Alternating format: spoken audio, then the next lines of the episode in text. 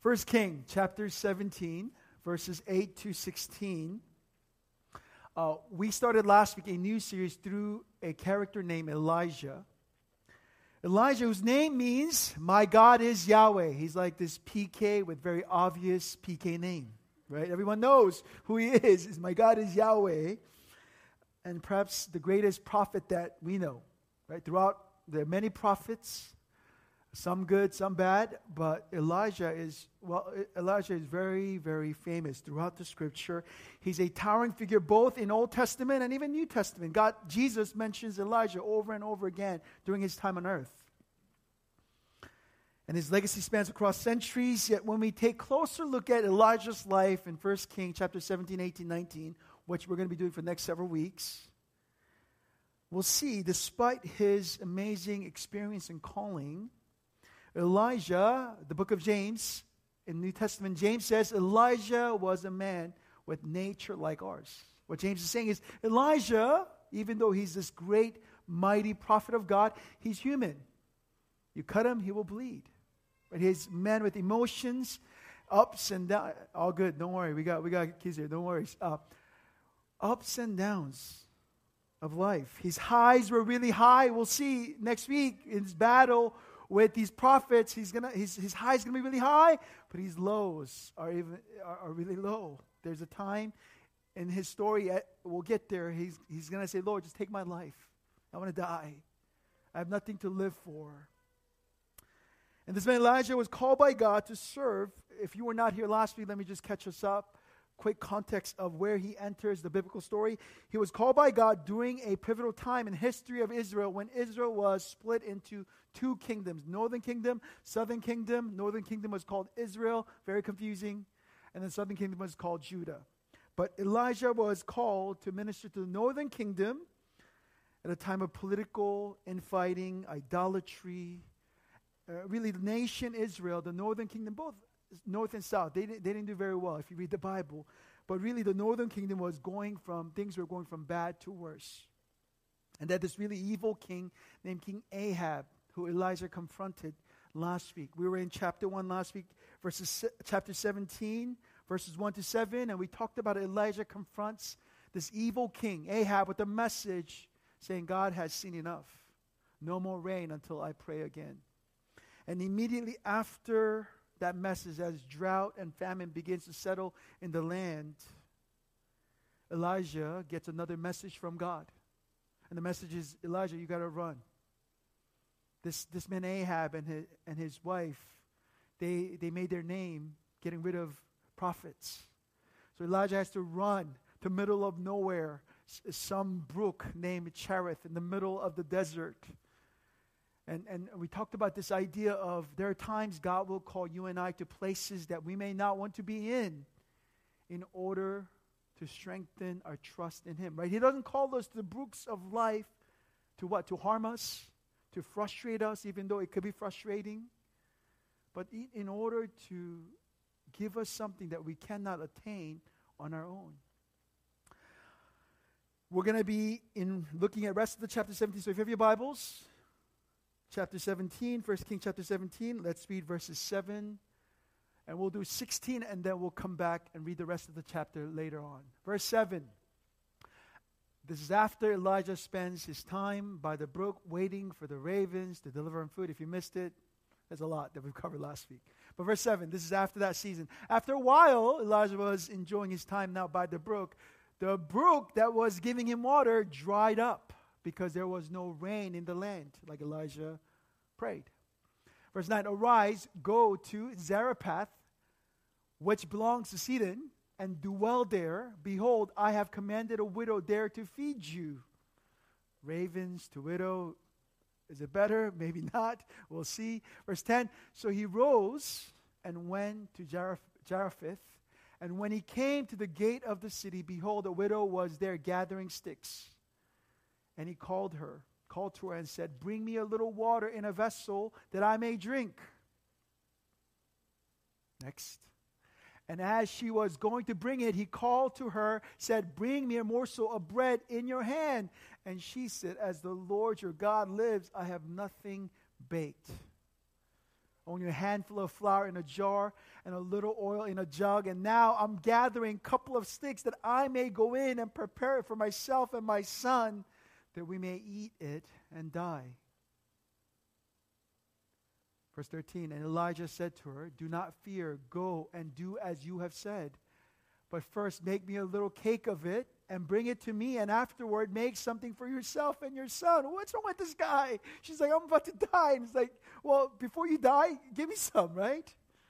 Next, verse 14 For thus says the Lord. Now, Elijah has a point, right? Elijah has received the word from the Lord.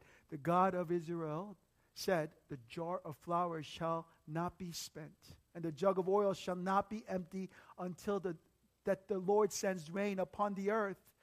And she went and did as, as Elijah did, and she and he and her household ate for many days.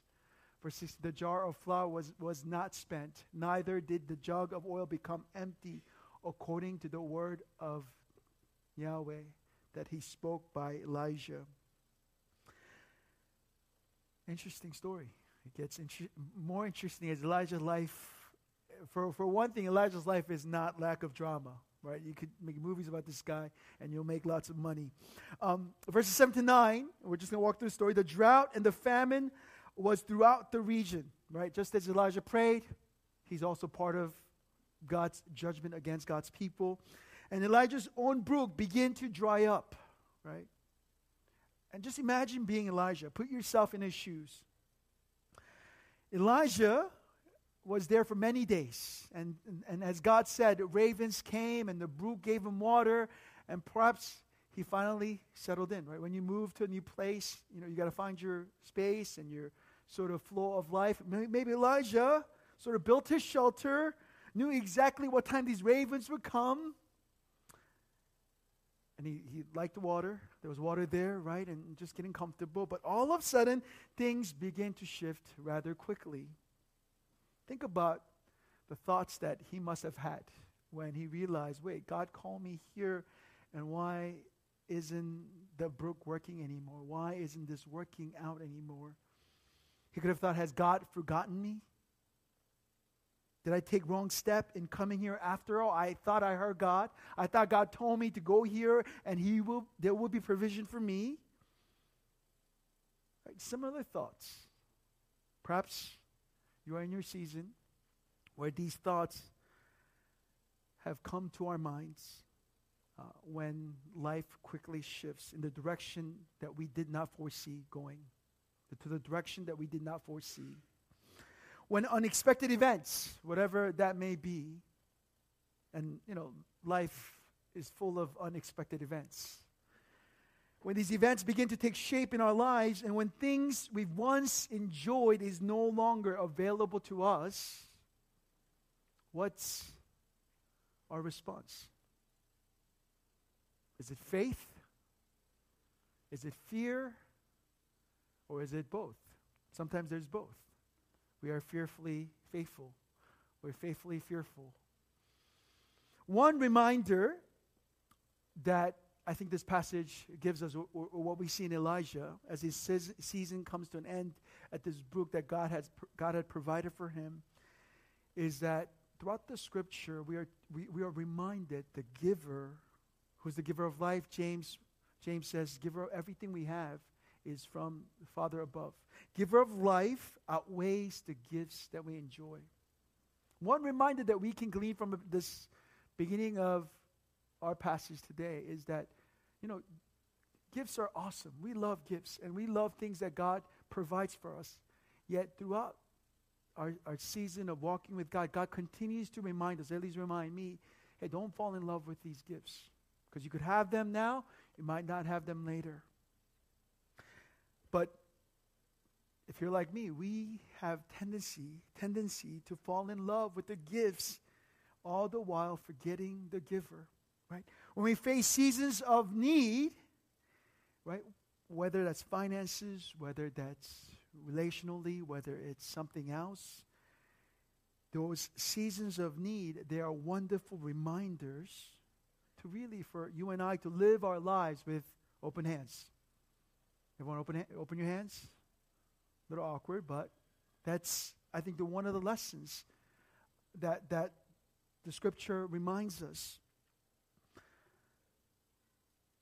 You see, there will be seasons of drought. As we follow Jesus, as you follow Jesus, I don't know how long your journey has been. As I follow Jesus in this journey of, of, of following Him, that sounds redundant, but following Him, there, there have been seasons of plenty, but there also has been seasons of drought. There'll be times where you won't have as much. Are you really are you enjoying success? Do you have a lot? Well, enjoy it now, but there will be seasons where you might not have what you have now. The question is, just like Elijah, how will you respond when the brooks of our lives dry up? We said last week, this was one of the things we talked about, the genuineness or the quality of our faith in God is not tested by our life, our mountaintop top experiences. Let me say that again. The genuineness, or the quality of our faith in God is not tested by our mountaintop experiences. It's not when we're promoted. It's not when we are living in our dream home or driving our dream cars. It's not when we are in, in great physical health. That's not when our faith is tested. That's not when we know our faith, what we have in Jesus, is actually real, it's of good quality. Our faith is tested when our boss pulls us aside and says, Let's have a meeting. Because of budget cuts, we're going to have to let you go. When you go for a regular checkup and the doctor says, You got to come back, we got to test you again. Things are not looking good. When we have we started a business in faith and because of economy because of something it did not go well so we have to file for bankruptcy. I mean it, it's, it's the seasons of drought and challenges is when our when our faith is tested. In 15 years of full-time ministry I, I could tell you i don't i don't remember much of all the wonderful successes or experiences i've had but i could i could tell you exactly those lows of, of the lows of following Jesus, those moments of I just did not want to do this anymore or move on or do something else. I, I remember those moments because it's through those moments I was able to, uh, I was exposed, whether my faith was real or I was just loving the gifts, the benefits. And verse 7 and 8 tells us it wasn't this is important. I don't think we should miss this, right? Verse 7 and 8, if you read the passage, it wasn't as if the brook was drying up. As the brook was drying up, God tells Elijah, hey, you got to do something different because soon the, the, the brook will not provide water. That's not what the scripture says. It's only after the brook was completely dried off, don't miss this, Elijah had to trust God. He had to wait there, right? Not while the brook was drying up, but the text tells us clearly the brook had dried up. Elijah st- stood there waiting, right? Patiently waiting to hear from God. Because it's one thing to be like God tells Elijah, hey, in 10 days, you're not going to have any water. In 10 days, ravens are coming, so figure something out. No, it was like silence. Imagine being Elijah, being in the middle of the desert by a brook, day after day, having to rely on ravens. We talked about ravens, how unreliable they are as birds. And he would have seen, every day, he would have seen the water level lowering each day. It's not like Elijah didn't know this was happening. Yet we see clearly through the text, Elijah had the wisdom and the patience to wait on God. See, the common temptation, at least for me, whenever I see problem happening or I encounter some kind of challenge in my life, my tendency is to get into problem solving mode. Right? Like, I love solving, uh, naturally, I love action. Right? I can't sit still. So, you know, I always get in trouble because Lois, right, my wife, she just wants to share her heart, how she feels. And as she shared, I'm just like, all right, we got to do this. Let me give you six plans how to how to live your successful life. My wife's like, why are you lecturing me? Why? Like, so for Lois, her biggest complaint is, don't give me solutions, just hear me out. And I just have a hard time. Right? Whenever I sense a problem coming or feel like I need to fix something, I just, I can't sit still. right? I have this problem of wanting to take control and try to fix the situation. And I think this is common for many of us. Or whenever we encounter problems like this, if I was Elijah, I'd be like, yo, I got to dig another hole. I got to figure something out about this water situation. I got to tell ravens, carry some, carry some water over here, right? Some kind of problem solving mode. Yet, when we look at Scripture, part of maturity in Christ is not always having some type of response to our crisis of life. It is really the ability to wait. You're like, you're preaching to people living in Seoul. We hate waiting. I know, waiting is hard, right? There's a wonderful children's book I used to read, Emma, all the time. Waiting is hard. Mo Willems. Waiting is hard. I read that book, I'm like, man, yeah, that's me. I can't wait. Yet again, when we look at Scripture, it's the ability to wait whenever we face something like Elijah's facing. It's not, let's get in, let's solve this problem, let's jump in and fix this. It's actually, let me wait on the Lord. Because it takes faith to wait. It takes less faith to try to solve the problem yourself, but it takes faith to wait on God. It's the ability to silence all other voices. Because when you run into a problem, right, what we do, we, we tell our friends. And everybody and everybody's mom have their advices, right? Like, you should do this, you should do that, you should do, you know. But it's the ability to say, okay, I'm not to move until God speaks. And you know what's harder? To silence my own voice. To say, let me just sit here. Because God said He's going to provide. Because God said He's going to show up. Why did Israelites create a golden calf to worship? When Moses went to get the law, right, God was going to give him this commandments for the people to keep. And while Moses was away, people got anxious and said, Hey, make us a God so that we can worship. This fellow Moses, he's not coming back. Why did Sarah, Abraham's wife, force her husband to sleep with his, her own maidservant instead of waiting on God? And later, she kicks her out. She's intense. She's, you know, there's so much drama because of that. Because Sarah could not wait. Why did Saul, King Saul, the first king of Israel, give an unacceptable offering to the Lord? Right? When Samuel wasn't coming, what did Saul do? He got nervous. Because people were like, What are you doing? Are you going to lead us? And instead, instead of waiting for Samuel, instead of waiting for the provision that God has given him, what does he do? He gives a inappropriate, inappropriate offering to the Lord. So this is a challenge. I believe this is a challenge for many of us, right? If you think about your, your this past week, when was a time when you became really frustrated, upset? Perhaps you're like driving behind a car that wasn't moving quite as fast. Perhaps you were at one of the coffee shops waiting for coffee, and the lady took 10 minutes to make you a cup of coffee. Perhaps in your workplace, you need to get this project done, but you're waiting for your coworker to get their part done so that you can get this. Whatever it is, we don't like to wait. But we see Elijah. It's not that Elijah didn't know what to do. He was a powerful prophet of God, but he had the wisdom to say, I'm going to wait until God speaks. And so that's, that's one. Uh, verse 9, God tells Elijah, finally, after the brook has dried up and Elijah's just patiently waiting, God speaks once again. He says, Get up, go to this, this region of Zarephath, for I have a, prepared a place for you. And as Elijah is, is ready to leave the brook and go into this pagan city, God says, There will be a widow no longer ravens. There'll be a widow that will actually provide for you. The name of the town, Zarephath. So if you read through the story of Elijah, the names of the places that he goes to, they play a significant role. Uh, the, the, the, town of Zarephath literally means a place of refinement. An imagery of a place where metals are shaped, reshaped by fire. So we know where Elijah is going and why he's going there. He's going there to be what? To be refined. And, and, and notice Elijah is not sent to some rich merchant who could provide for him. God sends him to a widow.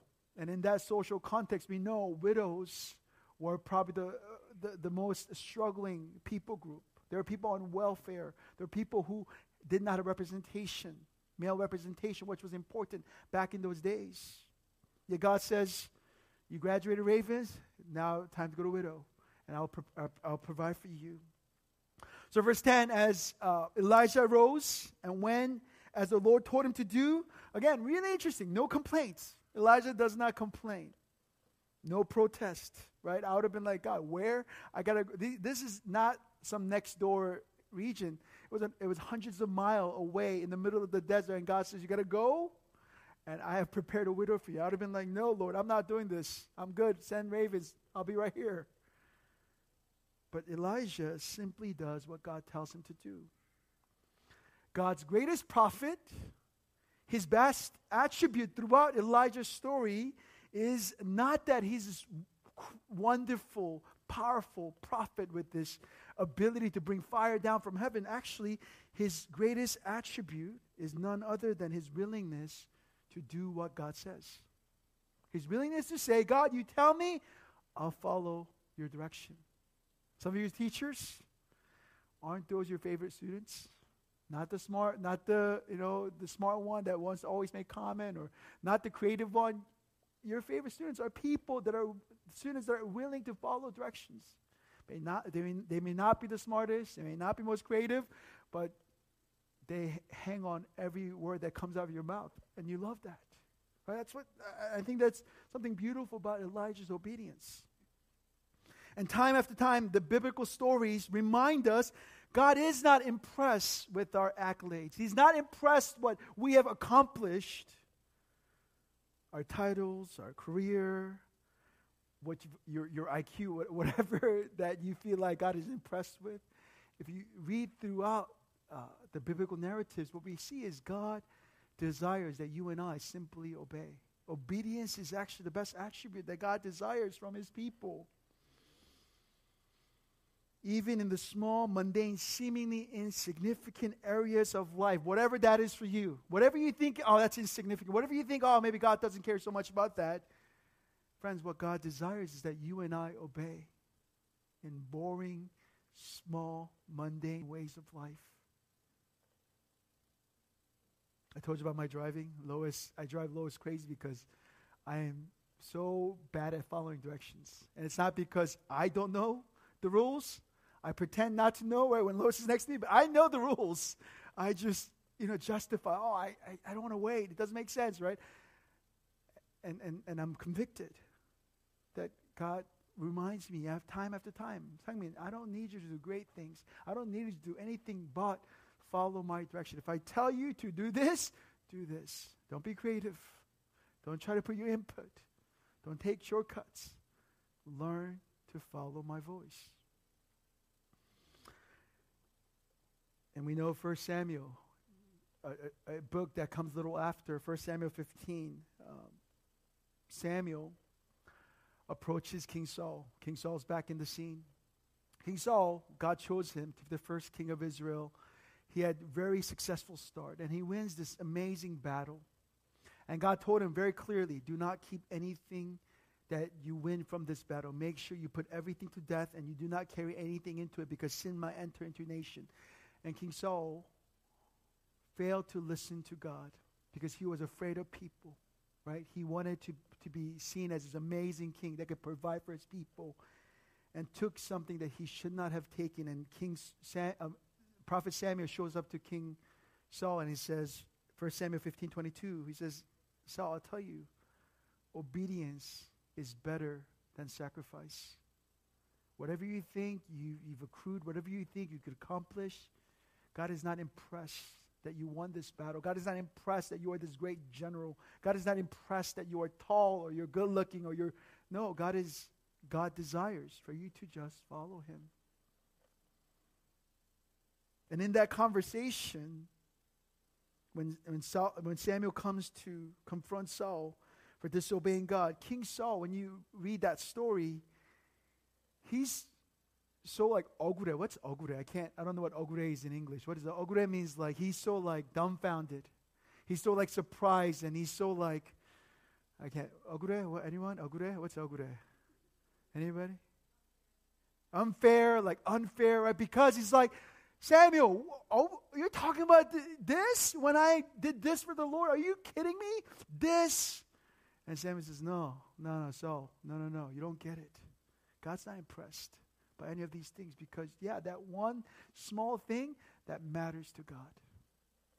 And in that passage, verse 10, verse 11, God tells Samuel, right? Side conversation with Samuel. He says, Yeah, Saul's done. I regret making him the king, and I'm going to move on, and there'll be a new king in his place. Because that one thing, right? Multiple things, but really the simple thing of obeying God. So, friends, this is a great reminder what God desires for you and I is not greatness. Even though that's what the world tells us, greatness is important, right? Being fa- famous is important. Doing great things for God is important. What the scripture tells us God is not impressed by what we can achieve. What God desires for you and I is that we are humble enough to recognize the voice of God and obey. Amen? That's it. To be in the small, mundane things, to be, to be obedient. So Elijah makes the long journey, right? hundreds of miles across the desert, he finally arrives at the city gates of the town that God told him to go. In verse 10, this unnamed widow, we are not given the name of this widow. She shows up gathering sticks. So he calls on her. He says, Look, lady, can you, can you help me? Give me some water. Give me some food. And verse 12, again, her response is heartbreaking, right? And, and she's like, I have nothing baked and only handful of flour in a jar and a little oil for our final meal. And she says, I'm just gathering sticks so I can start a fire. And once we have this meal, me and my son will will will die. That's it. There's no greater sense of hopelessness than a mother preparing her final meal with her child, knowing that this is all we got. She's at the end of her rope. She's given up hope. It's not like she's like, and we're going to eat this and we're going to try to get a job or we're going to try to do this. She's like, no, I'm, I'm going to just die. Life has not been kind to her. Life has not been kind to her at all. And she says, I'm ready to die. In verse 13, Elijah looks at this woman who's filled with great sense of hopelessness, who's but all ready to die, says, Do not be afraid. And that's a very well known phrase. We hear it throughout Scripture when God speaks do not be afraid. For thus says Yahweh, the God of Israel, the jar of flour shall not be spent, and the jug of oil shall not be empty until the day of the Lord sends rain upon the rain, upon the land. You see, Elijah stands. If you zoom out and think about what Elijah, the prophet of God, is doing, Elijah stands at the gate of the city that is known as the city of Baal. One thing that the city was known for, they were the epic center of worship of Baalism. This was when Baalism, was thriving. That was their main religion. He stands at the gate of Baalism, at the, at the epic center of this cult following. He stands there and demonstrates Yahweh's authority and power over things which Baal has failed to do. This widow she was a worshiper of Baal, and she relied on Baal to provide for her and her son. And what Baal has failed to do, Yahweh, Elijah says, My God will do. He's going to provide.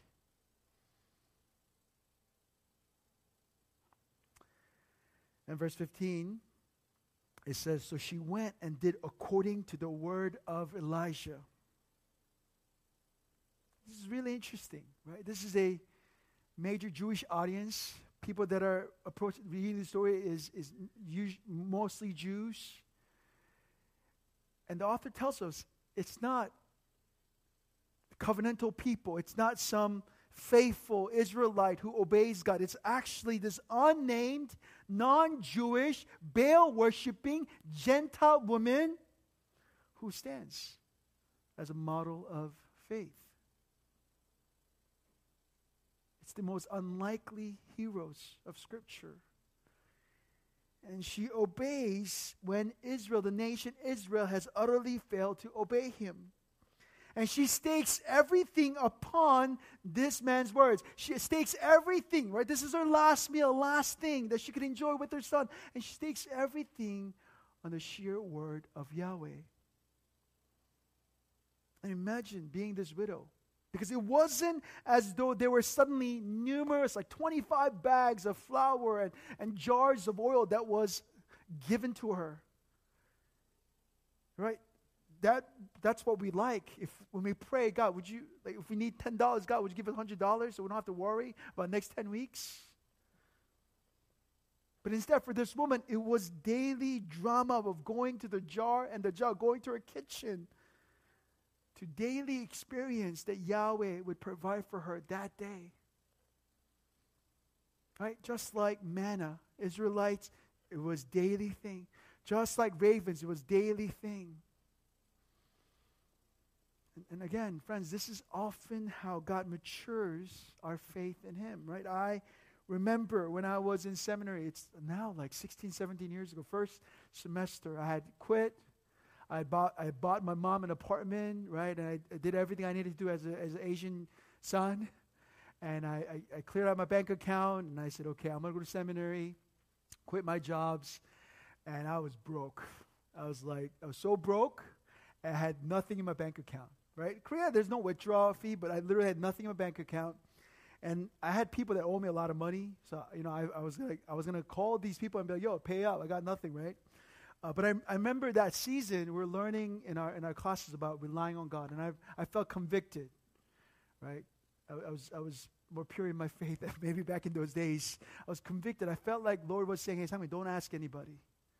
Don't ask anybody for money. Don't pretend like you got no money.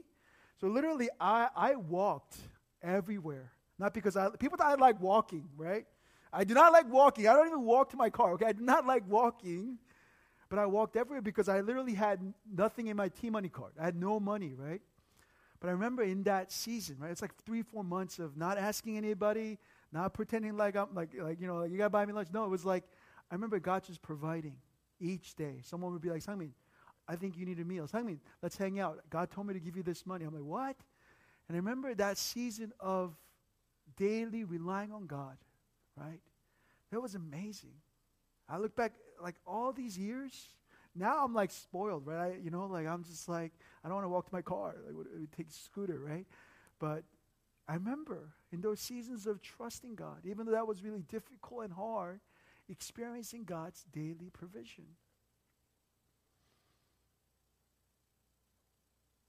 Again, it was an amazing time of tangibly seeing that God providing for me again and again. Because now I don't even, I got a bank account, I have savings, and now I don't even know, right? I question, oh, did God really provide? I knew back then God really provided for me each day so that I could go to school and I could eat and I could provide for myself. So, friends, there are times God will call you and I to places that we may not want to be in. You know, as, as like a 26 year old, I did not want to be broke, right? It was like scary to be broke. Yet, I remember it's that season God really refined and really tested uh, whether I really tr- truly trusted Him or not. Uh, God takes us to places that we do not want to be in, in order to refine the quality of our faith in Him. And again, we do not need to worry about what we will eat. Let me repeat Jesus. Let me quote Jesus because we love Jesus. Do not worry about what you will eat, what you will wear. For what? For God provides. And He says, What? Look at the ravens. We talked about that last week.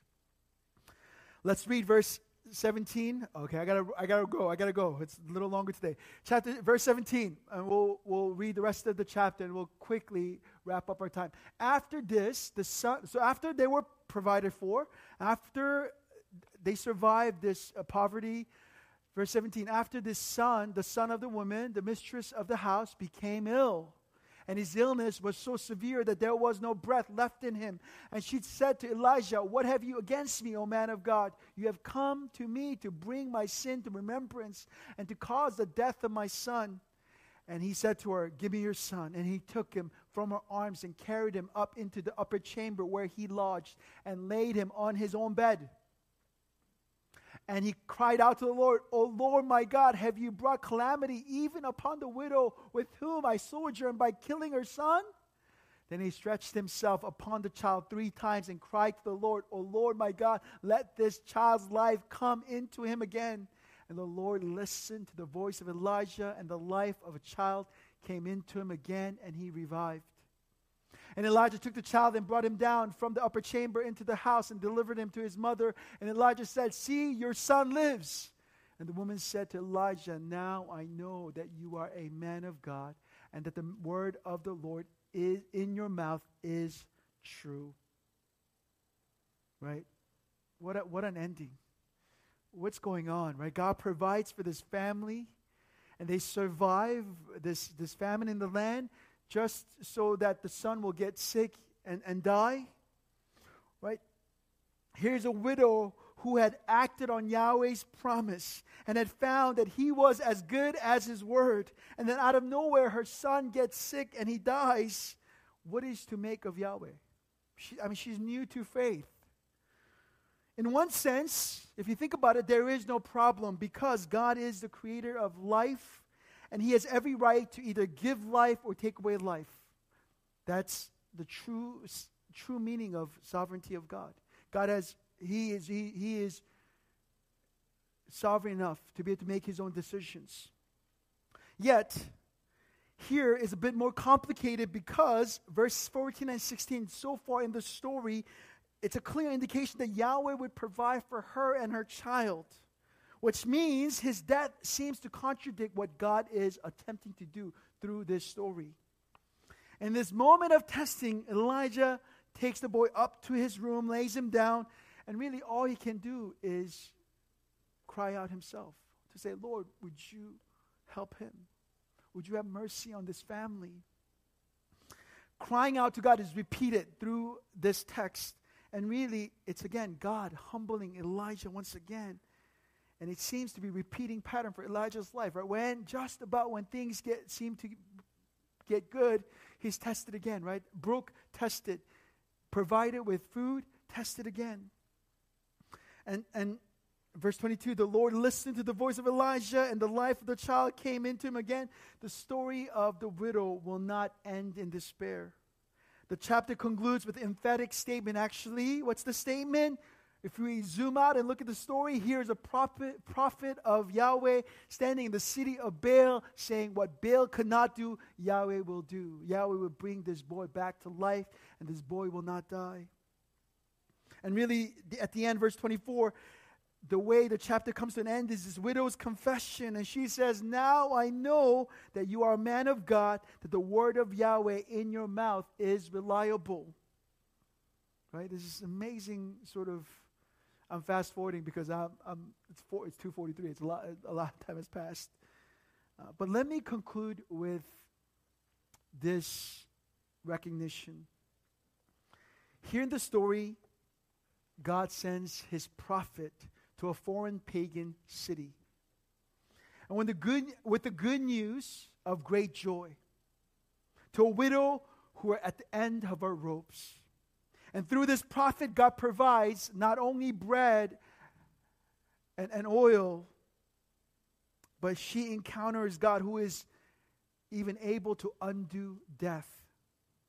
Friends, we know someone else who was sent by God, sent into a world that was utterly broken and lost.